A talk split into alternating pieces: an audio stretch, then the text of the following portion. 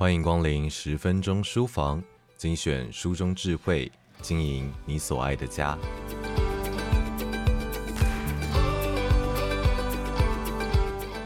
如果考试没有达到理想的成绩，或者在学习中遇到了挫折，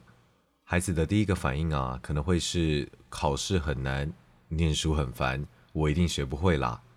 这样子的想法会让孩子在面对挫折、面对失败的时候选择逃避，不去面对。久而久之，孩子就提不起劲来学习了。这就是典型的定型化思维，认为好的能力是与生俱来，后天的努力则是有一定限度的。这样子的思考模式。会让孩子极力的去避免挑战跟失败。那么，要如何培养孩子承受挫折的耐力呢？第一步，就是要让孩子去相信自己可以透过努力而改变。这个也是我们今天要介绍的成长性思维。成长性思维啊，是一种相信人们可以透过后天的努力、学习还有毅力，而逐渐发展出自我能力的信念。这个概念的提出者是史丹佛大学的心理学教授卡罗·杜维克。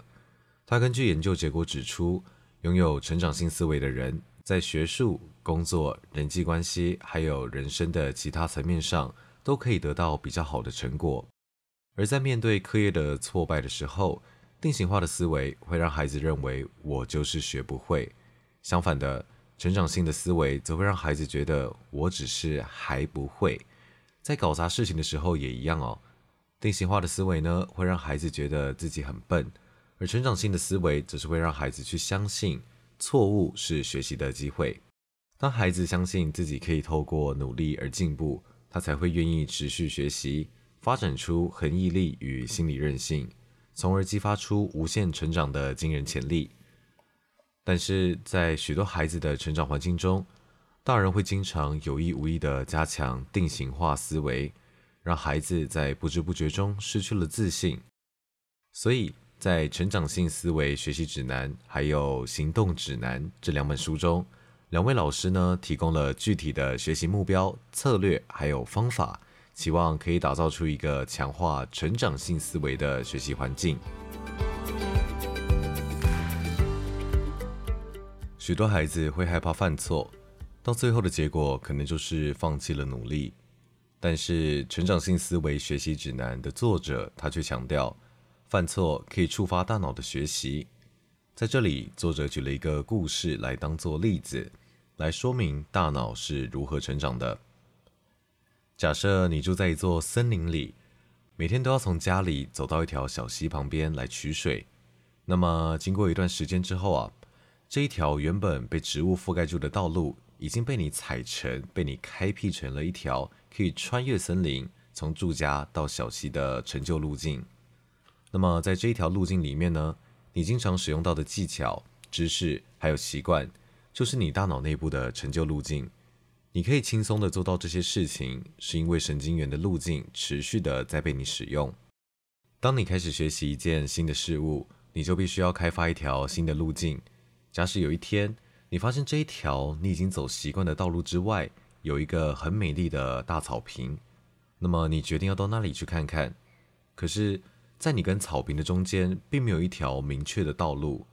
为了达到去草坪的目的，你开始沿途跋涉，穿越了草丛，搬移了石头，闪避了树枝，也被障碍物绊到了脚。经历了千辛万苦，最后你终于抵达了目的地。整个过程并不容易。需要花费一段时间，反复的来回行走，才可以让通往草坪的这一条新路径，如同之前通往小溪的旧路径一样平坦。当你在学习新的事物，你就是在大脑的内部开辟了一条全新的路径，这就是神经可塑性。任何人都可以开辟新的路径，但是这是一项非常辛苦的工作，而且就像森林里的道路一样，如果你没有很常使用大脑内部的新路径，它就会被丛生的杂草覆盖，变得难以再度行走、穿越。所以，一旦孩子了解了大脑是如何学习的，那么他们在承担还有面对新的挑战的时候，就可以去想象脑部运作的过程，并且去相信努力是能够提升能力的。那么，除了让孩子了解大脑可以随着刻意练习来成长之外，作者也建议说，当师长在给孩子回馈的时候呢，要用历程赞美来取代个人的赞美。像是你可以说：“哇，这次你考试考得很好，那么你是怎么读的？”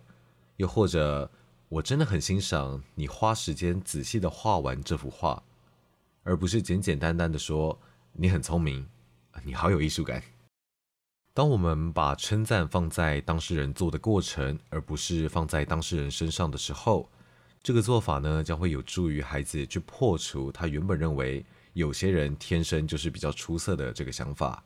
并且也可以让孩子了解到，只要肯努力，用对了方法，任何人都有能力成为他想要成为的样子，都有能力去学习任何的事情。相同的概念呢，也可以应用在对孩子的管教上。也就是用历程批评取代个人批评。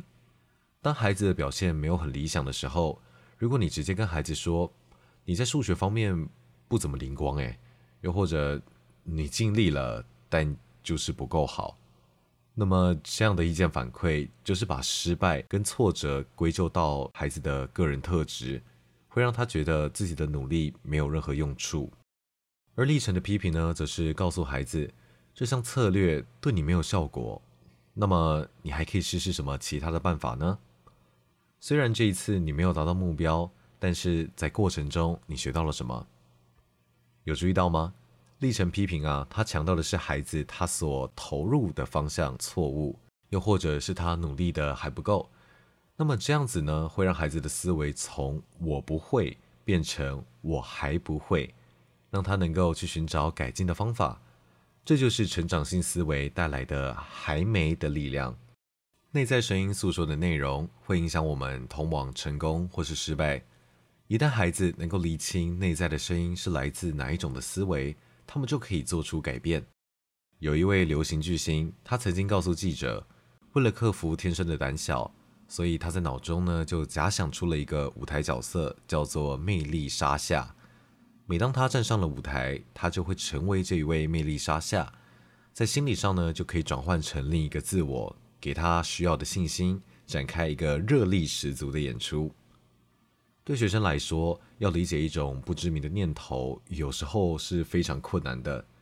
所以可以试试看，让孩子帮自己脑袋中常出现的这个定型化思维来取一个名字，或许也是一个提醒他的好方法。孩子呢，就可以透过这个方式来意识到，糟了，是负面小美在对我说话，又或者是走开啦，扫兴小明，我不想听到你说话。这个方式看起来或许有一点傻，但是这就像是我们希望孩子在面对骚扰他的恶霸的时候呢，可以勇敢地对他说：“走开，不要来烦扰他们。”让孩子为内心的声音来命名呢，就是给了他们一项工具。让他们可以去回应内心定型化思维的声音。可是有时候挫折一来，人难免还是会陷入到情绪当中。所以你可以跟孩子一起列出定型化思维的启动条件清单。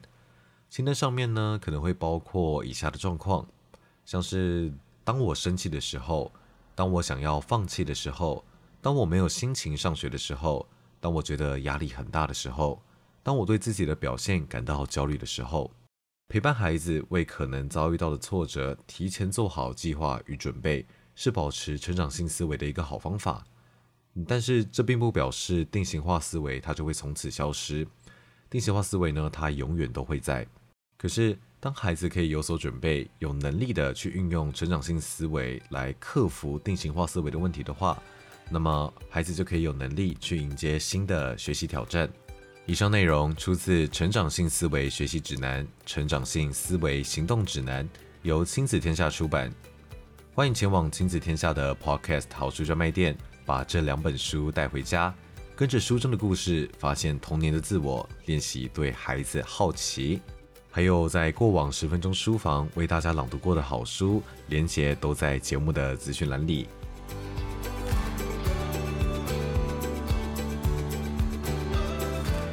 亲子天下 Podcast，周一到周六谈教育、聊生活，开启美好新关系。欢迎订阅收听